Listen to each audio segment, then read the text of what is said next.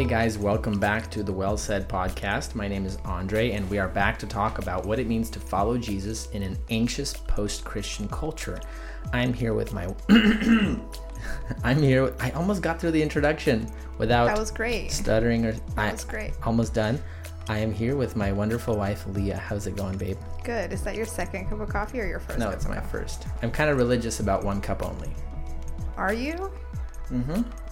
Never really have more than one cup unless it's an afternoon like latte or something. Occasionally, very rarely. Hmm.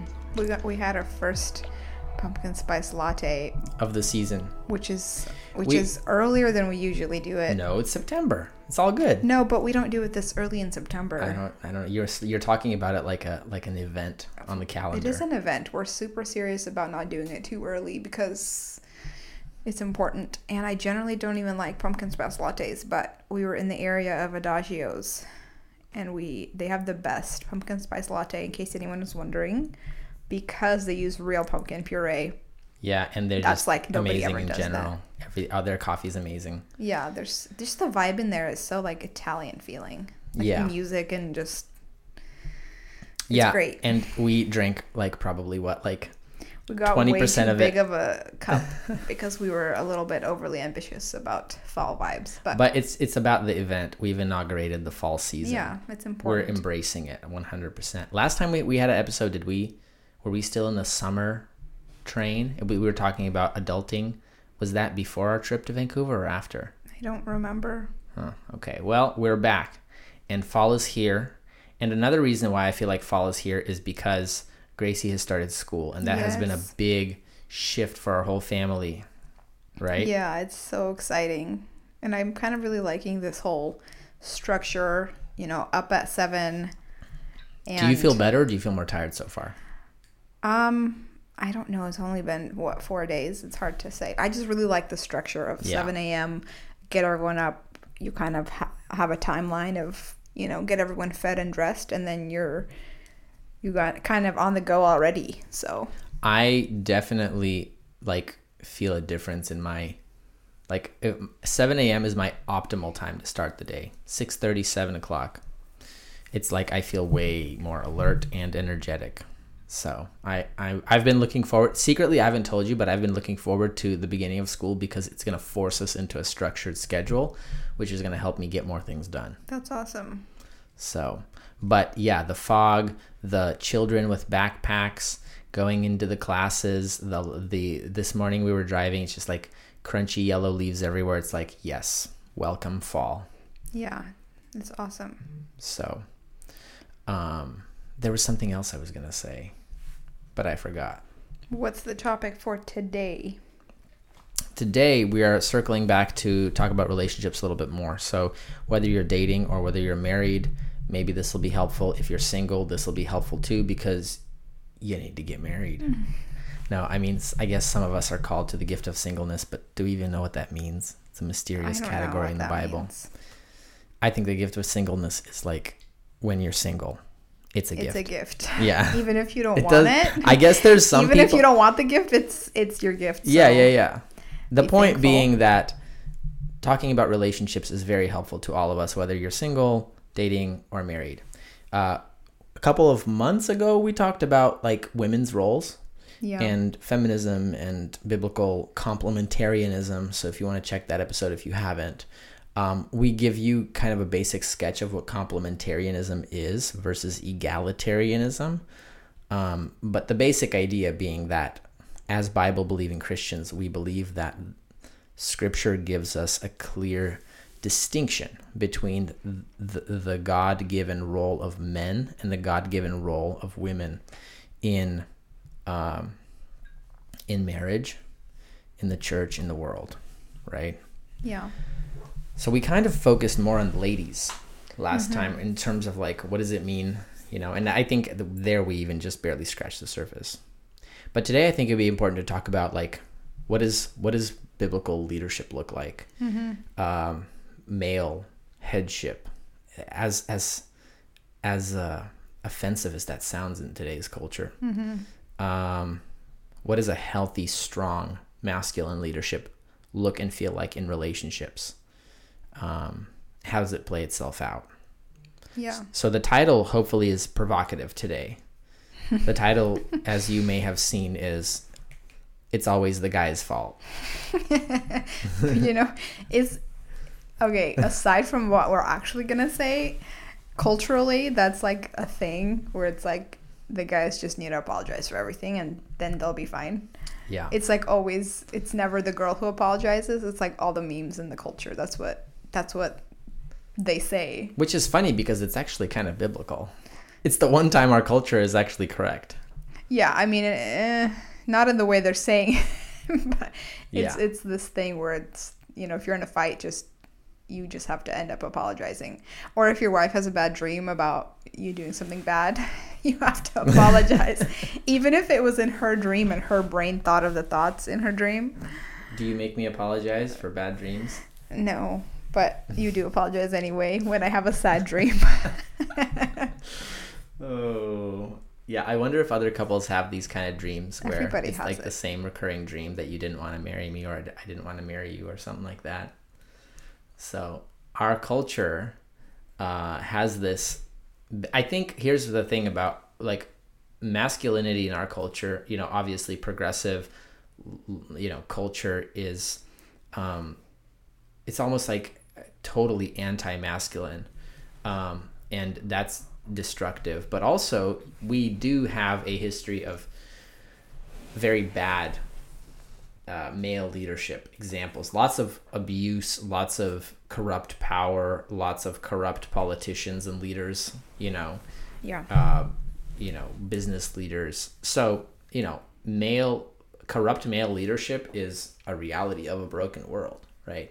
But that doesn't mean that men are not called to lead, obviously. Um, so I think just starting off, I, I think it's important to note that even though of course we believe that marriage and relationships are a a partnership or co-working together, right? God has assigned the responsibility differences. Um, and for men, that responsibility includes um, the job of, of the task of leadership, the task of protection, provision, uh, sacrifice, and guidance. And when it comes to marriage, especially, um, the man is going to answer to God in a way that is not going to be asked of the woman, Yeah. right? Um, at just looking at the creation order, when Paul cites, I think it's in Timothy where Paul says that women are not supposed to preach, and then he says because Adam was created first and then Eve. Um, he's he's it's interesting that because he's making an argument connected not just to ecclesiology, not just to church life. He's making a creation order argument. He's making an Yeah. argument saying creation was structured this way that God created Adam and then he created Eve and he gave Adam the task of explaining and guiding. Yeah, it's super interesting to those who are um, reading the Bible Reading Challenge. We just recently read through the beginning of Genesis, and something that always just like stands out to me is how when they're at the tree and the serpent's deceiving Eve, it says, and she took and she ate, and she gave to her husband who was with her. Mm-hmm. It like in all the Bible stories, Adam is nowhere to be found until Right. somehow he appears. It's like he comes he's running and with saying, her. "Eve, what have you done?" but he's with her when she eats and she gives it to him and he eats and you know so um eve ate it first and she sinned first but god says adam you know what have you done? So it's on him.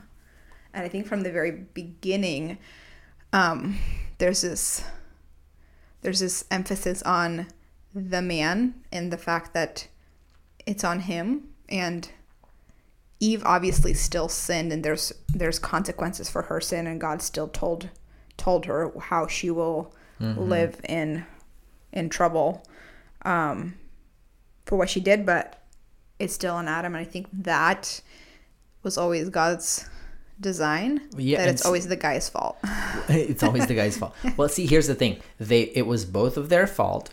Both of them clearly bear guilt yes for their sin. Both of them individually are sinners in that moment. Yeah. But they are sinners in different ways.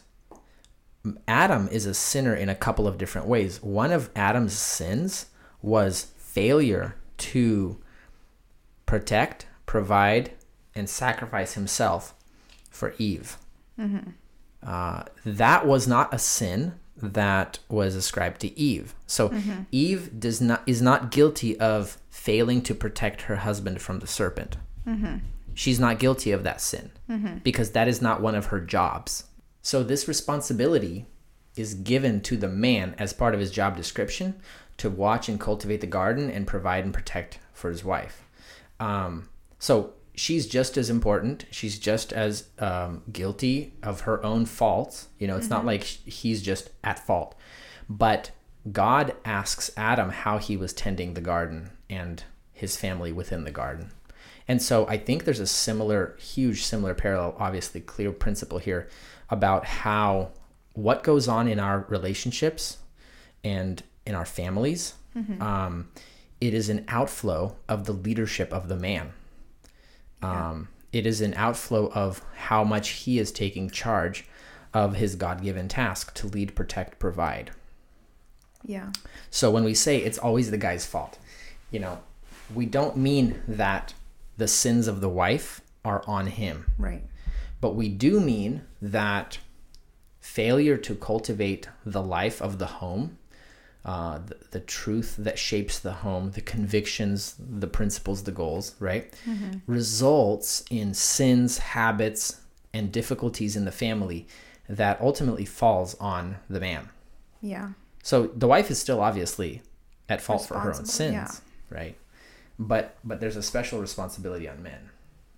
I think that um, just having like young adults and young adults group, and we kind of are more in the young adults ministry. Um, when couples are getting together and you know getting engaged and preparing to be married, this is something we're trying to emphasize, and I think it's so important that um, I I know that this could be misunderstood, and like again, I want to make How- sure yeah. like we're not saying that um, the wife can just live in sin and let sin fester in her heart and have her, you know, bad habits, bad attitudes continue and blame the husband. That's not what we're saying. But um, ultimately, if like the state of your marriage is on the husband, the state of your wife's, um, just the state of the home, and if there's like, if the wife is just having major issues, um, like God will ask of you, husband, how you have dealt with that, how you have spiritually helped her, led her through that, um, convicted her of her of her sin, how you have loved her through her struggles and helped her out of them. And I think um, because marriage is so hard and because it's such a high calling to lead your family, um, there's there's things that wives struggle with that the husbands just like throw up their hands and say, "Well, this is just how she is, and I'm not going to go there with her. I'm She's not just gonna an emotional woman or something. or just like specific opinions like Oh. i'm not like she believes that and she's so stubborn and i'm just not going to even try anymore with her Right. and it's like no but it's your job to cultivate her opinions Right. it's your job god will ask of you if like she has an opinion that she just will not and of course on the wife you can't be that kind of person that's sinful from your Right. side and there's things to be said about that but the the condition of the marriage cannot be blamed ultimately on the wife. Well, or here's the thing. It is not an option for men, for leaders of households, it's not an option for them to just throw up their hands after trying at some conflict in the relationship, to just throw up their hands and be like, oh, that's how she is. Yeah. So like it's his it's his job. It's like this is your garden. Like she is part of that garden like to cultivate her and to bring her to success and to help her grow through these things. And um God has created I think uh male female complementarity in such a way that when men are um, leading properly and in a healthy way, it causes the flourishing growth success of the wife in many ways, right? Right. um, her change is shaped through his strong presence. But when his strong presence is not there, a presence that takes responsibility for everything that goes on in the house, this is your home.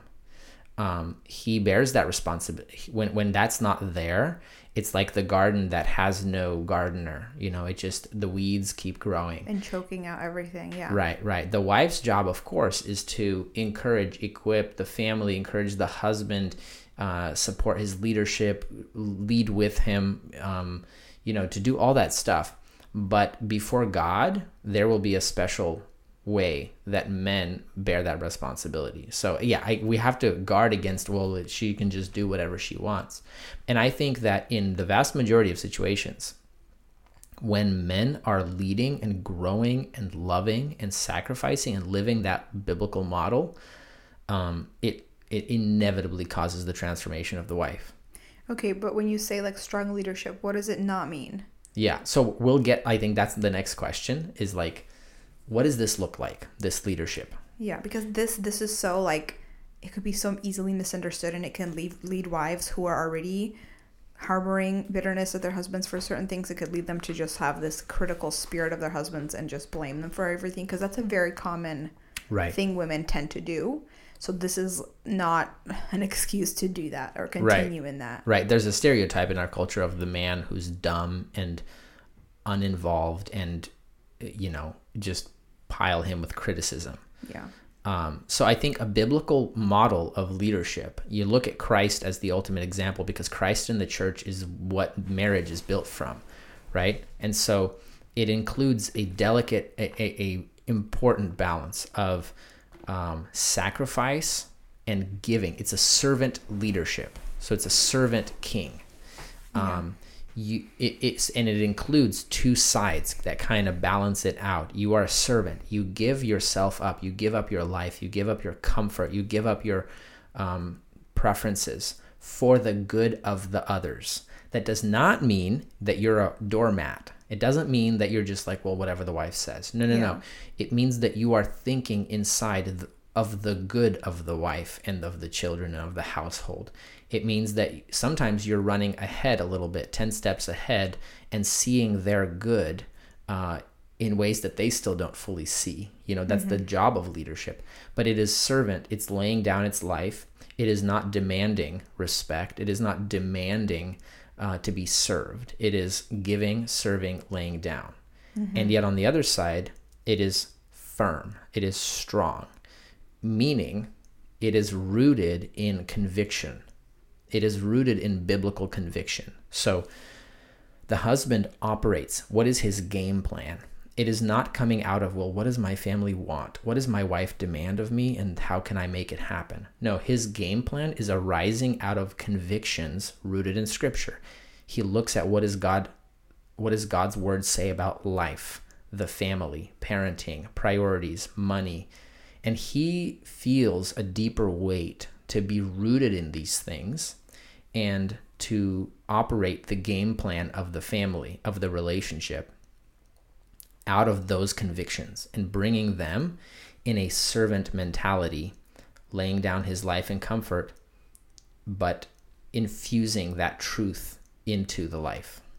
You know? Yeah. Yeah, I think there's a specific way that that can be, like, practically what it looks like. And it can sound a, a certain way. Like, it can sound like this strong, um, leader who is, you know, pulling his family along in a direction. But um, when it comes to like, like hitting the pavement of marriage, mm-hmm. um, it's a lot. It can be a lot more complicated because each wife is different, and mm-hmm. you have to you have to be like very skilled and knowing your wife and knowing her tendencies and weaknesses and like leading her gently and like cultivating the soil of her heart mm-hmm. to to produce fruit rather than forcing right. and and like um like coming down on her with all these rules and like this is where our family needs to be this is where we need to be spiritually just like expectations and that can be very difficult. Well that's demanding. That's yeah. not servant. Right. Well and i think the apostle peter has the perfect words. He says husbands live with your wives in an understanding way. Understand uh, knowing that the woman is the more kind of delicate weaker, vessel yeah weaker, weaker vessel. vessel. so that the point of that is not to just bash on women and say they're weak the point is that uh, your approach your manner um, is that of one who is I I, I I'm pretty sure yes there it is. First Peter 3 7. Likewise, husbands, live with your wives in an understanding way, showing honor to the woman as the weaker vessels, since they are heirs with you of the grace of life, so that your prayers may not be hindered. Like that's beautiful. Mm-hmm. He says, live with your with your wives in an understanding way. So uh, strong servant leadership understands the wife. Um, right. He he doesn't just get overwhelmed by her. A lot of guys, you know, we're just simple one track mind, and we don't want to do the hard work of understanding the the mind of the wife and all yeah. of its complexity, the emotions. Yeah, and that's not a ba- it's not a simple word. Understand your wife because that no, takes a it's lot, a lot of, of work, um, time, uh, listening, uh, drawing her out, mm-hmm. letting her um, express herself, and really know her heart. That's a lot of work. Right. And the Bible says, live with her in an understanding way. It would, you know, that's a big that that word has a lot of heaviness to it. Yeah. How it has a lot of weight, and I think that our basic need, the Bible says, like any female, no matter what her personality is, the Bible says it like it is. Our basic fundamental need is to feel loved and understood, and I think that's that's not easy. Yeah. It's it takes that servant mind mindfulness, servant mindedness. Ness. yeah, yeah, yeah. See, but, men men crave to be respected. Women crave to be understood and loved. But the the tendency is we tend to demand these things from each other. Yeah. And that never works. Right. Somebody so, has to yield for the cycle to to be a healthy um, cycle of marriage where the wife loves and respects. Yeah. And the husband understands and loves her. That somebody has to be the servant in that someone has to initiate that process for it to go smoothly and i think probably all of us have experienced in early marriage it, it you just it, it's this shock like oh my goodness my sin is so hard to deal with and it's like now i have to love this person mm-hmm. and i think that it's on the husband in that initial process to really quickly figure out that um, they're the ones who god will ask of did you yield did you cultivate um, did you invest that energy to really get inside her heart and mind and yeah. to understand it that that shows that servant leadership is leadership from the inside so you have to know you have to invest the energy to understand and know her sometimes better than she knows herself. And that takes a lot of work and sacrifice. And it also means that you win that leadership that deep respect. You win it from the inside. You don't force her to respect you. You prove your love deeply to her and mm-hmm. you convince her that you understand her through your actions, through your compassion, through your patience, through your instruction, uh, through your just presence, support, emotional yeah, support. Not, not through, you know, kind of cutting her off and saying, yes, so I know, I know what you're what you're going i right. understand and i'll tell you how i understand you so let me tell you rather than letting her explain and like right. feel, like making her feel heard i think there's like i'm the leader so i already know your problems i already can tell you yeah i think that's not helpful well that's so that's connecting he says understanding way showing honor in that phrase he says showing honor that is that is a very important word, right? Because guys can be like, "Oh, I understand her better than she understands herself. She's just so emotional." Mm-hmm. Um, that's dishonor. Like that's just like looking down on her and saying that she needs help and she's just uh, dysfunctional. Mm-hmm. Um, whereas Peter is saying that the husband's attitude is honor. It is upholding her as a beautiful, um, precious individual to him. You know. Mm-hmm and that he is studying her and understanding her you mm-hmm. know so i think um, a lot of husbands uh, we get we get overwhelmed you know with trying to understand and, and navigate our wives emotions sometimes mm-hmm. or maybe in arguments or whatever not even the wife herself is the problem but he gets overwhelmed when he feels like uh, he's not being respected and he's not being effective he tries to communicate his conviction on something mm-hmm. and she doesn't agree yeah. and he's just like whatever yeah and come down from a like this dominating uh, yeah. dishonor you know yeah. dishonoring uh, and not loving and mm-hmm. guiding mm-hmm. real leadership So we we fundamentally as guys we get insecure. You know, we get insecure and then we get start to get defensive, and that's downhill from there.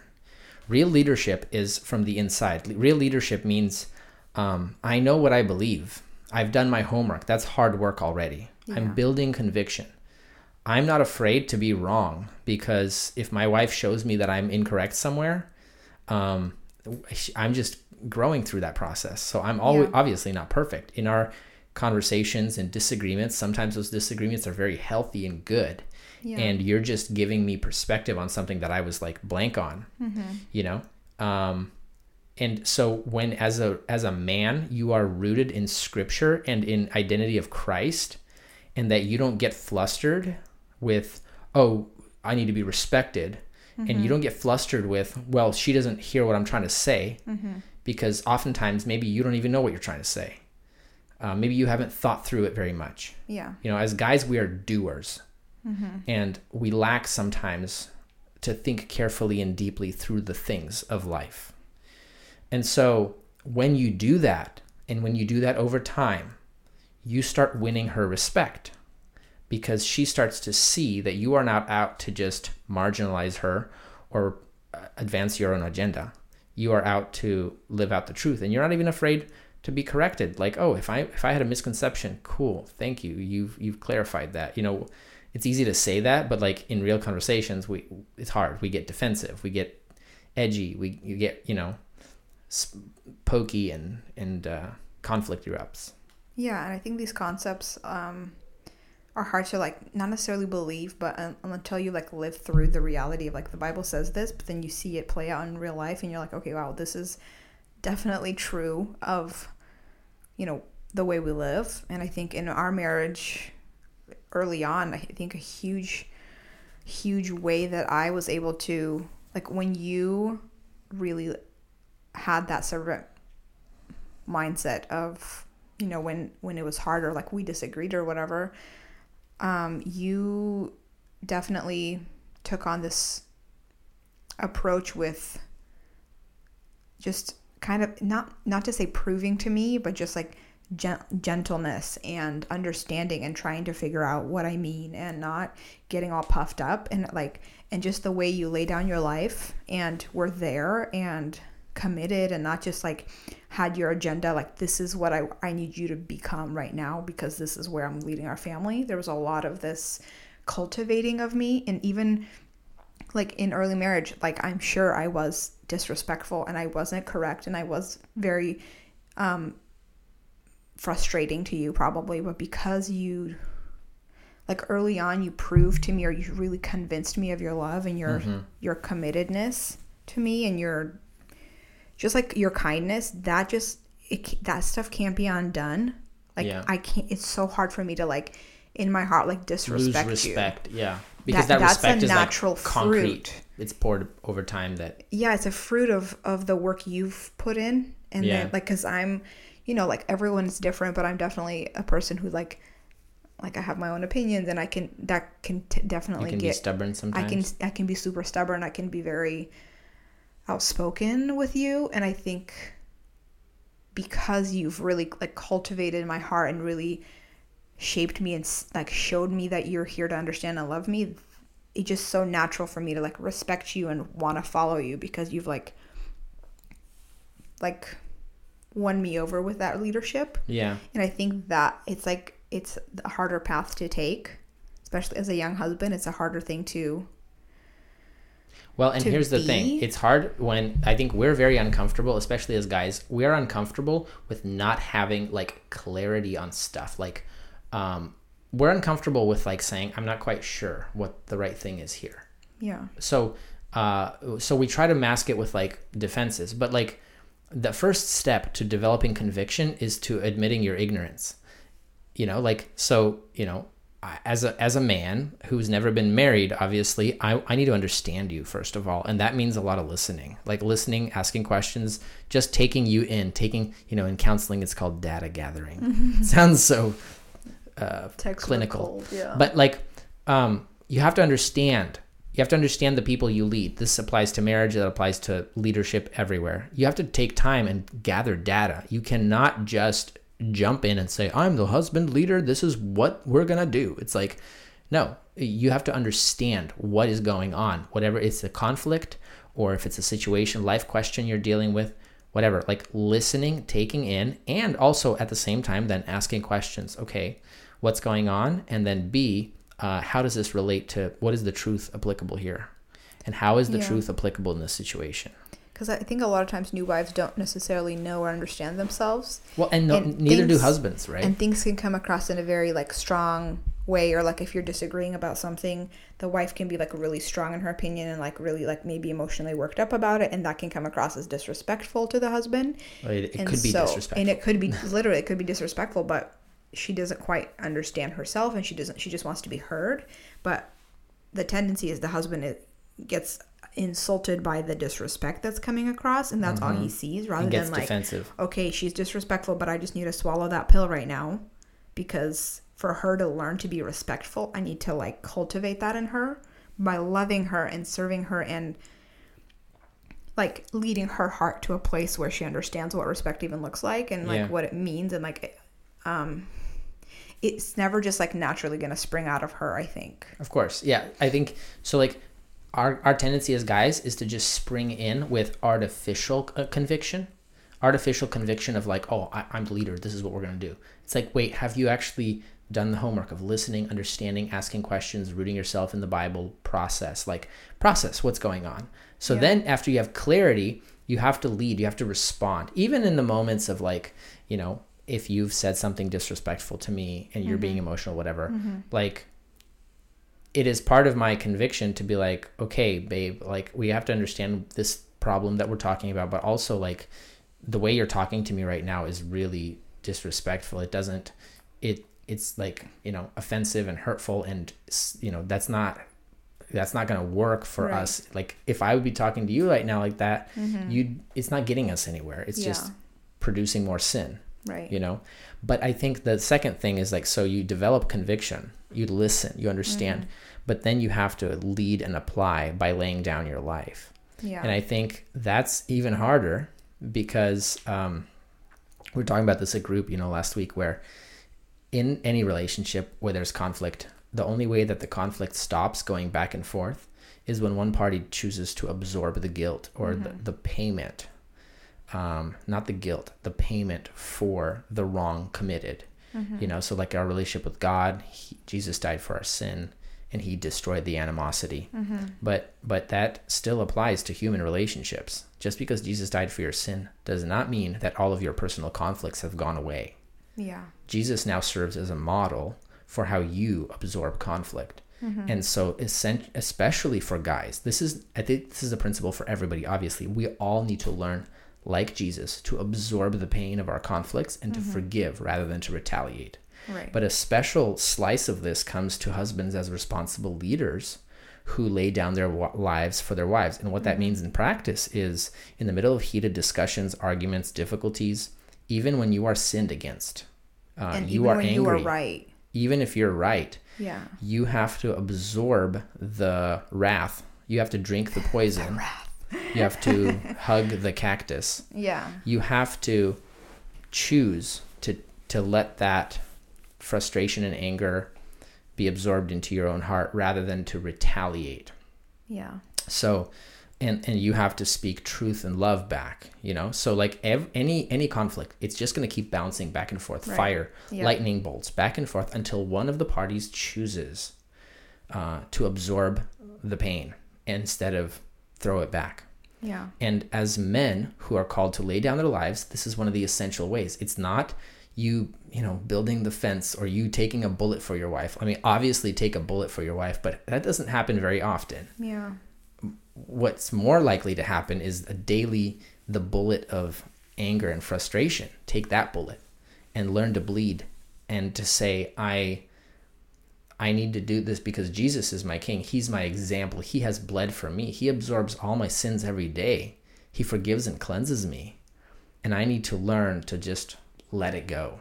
Right, because even when the husband is right, which happens quite a bit, where he's right and he's just kind of arguing with the wife who may be wrong, um, there's this back and forth, and I think that it doesn't mean that you let your wife get away with sin or continue disrespecting Right, you. right, right. That's not that's not what we're saying. But if er, very early on you you recognize that when things are heated and you, you're disagreeing and you're going back and forth, um, when your motive is to prove yourself right every time in every conflict, that's not a servant mindset. Um, I think that doesn't. It's not productive in a marriage. Well, you have to just acknowledge that in as sinners, when we have arguments, we are just going to be shooting back pain to each other because we want to inflict pain in response to being hurt. Yeah. You know? And as a sinner, you have to understand that and you have to learn to cut into that cycle and break it and be like, right now I'm upset and that's wrong and I don't need to be upset. That's a sin. And all I'm doing is throwing it back at her and creating more sin and more anger. I need to let it go. And I need to forgive her even before she's asked for forgiveness. Yeah. And love her in the moment. I think that's a key to unlocking the female like need. We need to feel loved. So in a lot of like painful disagreement or conflict, at the heart of the conflict is the desire to feel loved even when you know the disagreement is happening. Right. And so um I think the earlier that happens where even when the a lot of the times I think we women know we're wrong when we're arguing. We know that what we're doing is incorrect, the way we're speaking is incorrect, but we're so emotionally charged that the best way to disarm us is to love, gentle love and just like I know that you're frustrated right now. I can see that and not trying to win the argument every time Mm-hmm. as the husband, but but bring love in. Yeah. And I think that And and every that every that disarms the wife's heated emotion. That Yeah. disarms her and makes her realize, okay, he he's here to love me. He's not here to come down on me with his information and bring his own agenda. And that is praiseworthy. That is worthy of me to follow. That is worthy of me to respect him. That's so respectable. And I think that's easy. That's a natural response when the wife just feels like at the end of the day, he's not here to just prove himself to me. He's here to love me and I must respect him. I must hold him up, hold up his leadership, and follow him. and that will mean for every wife different things whatever Yeah, she feels loved different. you know like in our situation lots of times if it's a difficult heated whatever emotional moment for both of us we're both wrong but Yeah. like sometimes it's cutting even past the argument itself and just giving you a hug and saying i'm sorry i got upset i love you like Yeah. um even though inside i might be burning Yeah. with frustration, acting out the love before I even feel the love in that moment is what it means to fall down yeah, for it diffuses. It diffuses the the heated emotion, and it creates a Well, space and- for true understanding of one another. And I think that's so important. Yeah, and you're acting on faith. You're not doing this because it's a psychological technique. You're doing it because you're following in the footsteps of Jesus and you're inviting the Holy Spirit to work in Yeah. that moment. And Yeah. that's why it's spiritual too. You love in a moment when you are expected to be retaliating and you show love, you hug, you express that love, and you apologize. Even though I might have been right in the situation, I if I have gotten at least a little bit angry at you in my heart, I've mm-hmm. already sinned against you. So I can apologize for that. You know, that's kind of what I realized too in the past. In the, some guys are like, I'm not gonna ever apologize unless I was really wrong. It's like, Yeah. dude, you're wrong already because you're angry. Look inside Yeah. yourself. Just is there even a little bit of anger inside of you? Okay, you've sinned against her, so you can apologize I think in a lot that. of situations that, that Like- the anger is what's Yeah. hurtful rather than the ar- argument that Yeah. you're trying to make. And it like I totally think that it's a huge, huge responsibility on the guy because you can't have like this like you know the- a normal habitual thing with your wife where you are like okay well let's just agree to disagree. That's not a phrase that should exist. Like as hard as, as it is and as stubborn as your wife may be which a lot of us wives are it's still on you to convince her of your conviction and if you're unable yeah, and to it might not be in that moment. It might be later. It might take time. gentle explanation, and knowing, you know, doing your research, knowing exactly why you want to lead your family in a direction that you want to lead your family. And I think it, you have to convince your wife. And if, Yeah. and again, wives can be stubborn, and wives need to be respectful to their husbands. They need to follow his leadership despite how they may feel. Like that's it's never okay for a wife to just stand on her own ground and say no, refusing to follow him. That's not right. That's, you know, that's a separate conversation. But I think that why, like, I just see this attitude of like, disagree. she's so stubborn. This is not an issue. I'm going to, like, I'm not going to die on this hill.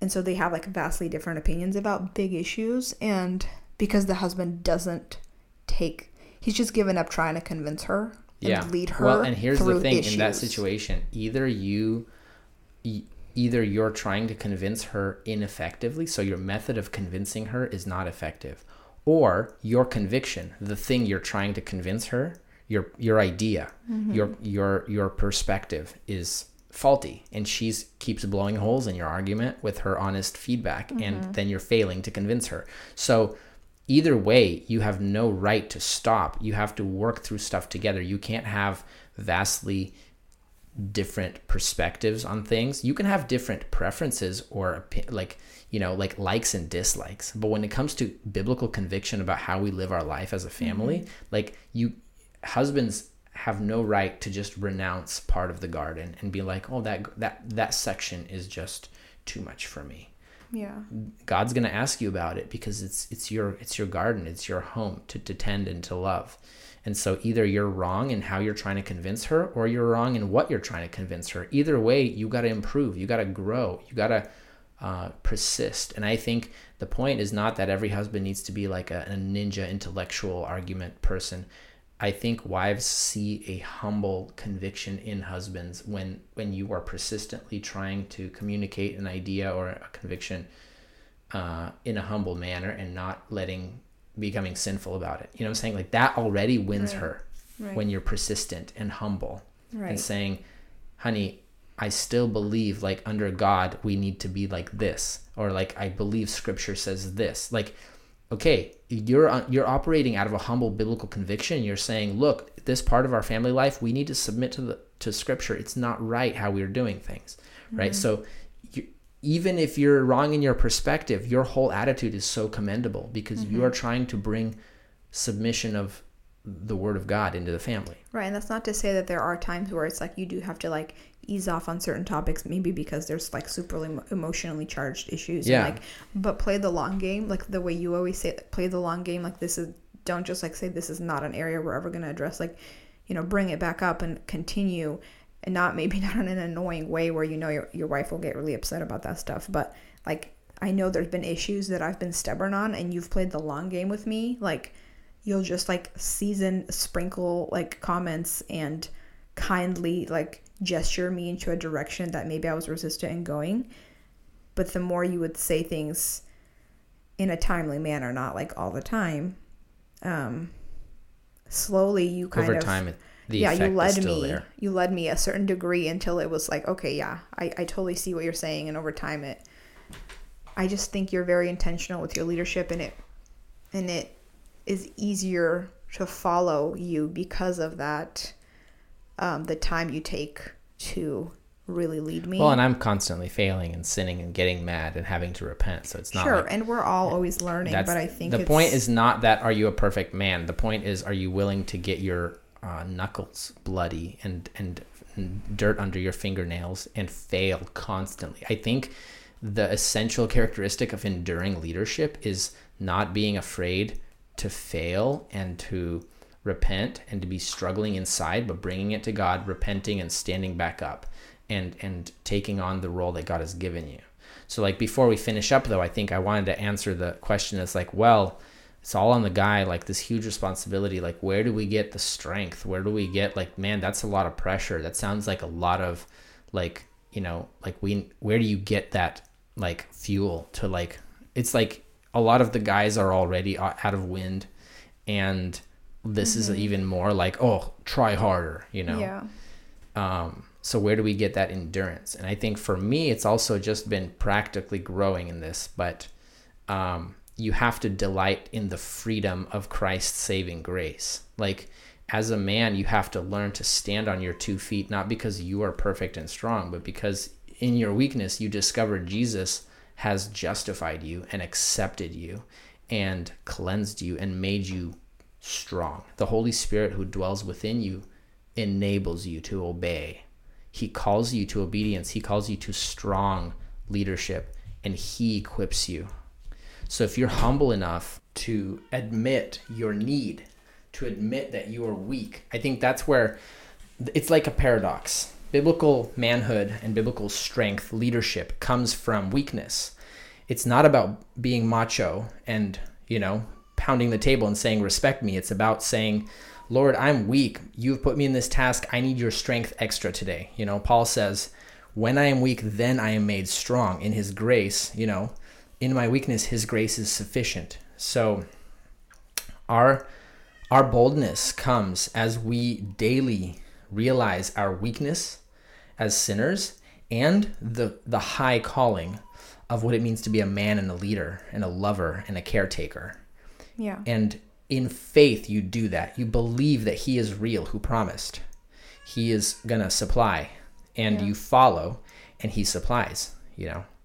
And I think part of that also is just learning to not take ourselves so seriously. You yeah. know, like you were sharing from the ladies podcast that they're like, you know, just saying stop being a miserable cow. yeah. And it's like that's take that as a joke, not as a hard comp, hard yeah. hard critique, but like um just admit, man, I look at me getting all worked up, like getting all frustrated, like, dude, get over yourself and mm-hmm. love, love and serve. It's not that big of a deal. Like, shrug it off, follow Christ. There's a freedom in that. This yeah. is not supposed to and be a burden. understand that I think that it, that if there's glaring immaturities or massive issues in your wife, like that's ultimately going to reflect on you. So you need to be proactive about how you shepherd your wife. I think oh, that you're called to that as a husband, as a Christian man.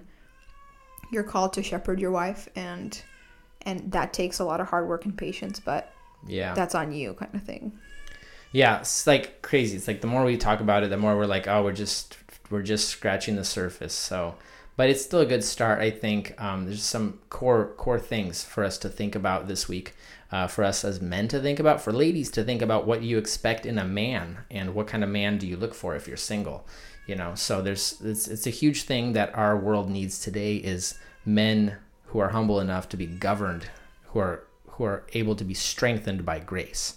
So thank you guys so much for listening. Uh, it's been great to be sharing more information. We're excited for the fall season to be diving into a more consistent weekly routine. Hopefully, we'll be dropping these around Wednesdays. Uh, Wednesday morning should be a new episode for you guys every week, Wednesday. Uh, thank you so much for listening. Send us your thoughts uh, and questions if you have them. Most of our activities on Instagram, the Well Said Podcast. Um, it's also on Facebook. You can check out the website well-said.org. That's kind of the online home of the blog and the podcast. So check that out. There's articles. Usually I'm posting at least one article a week.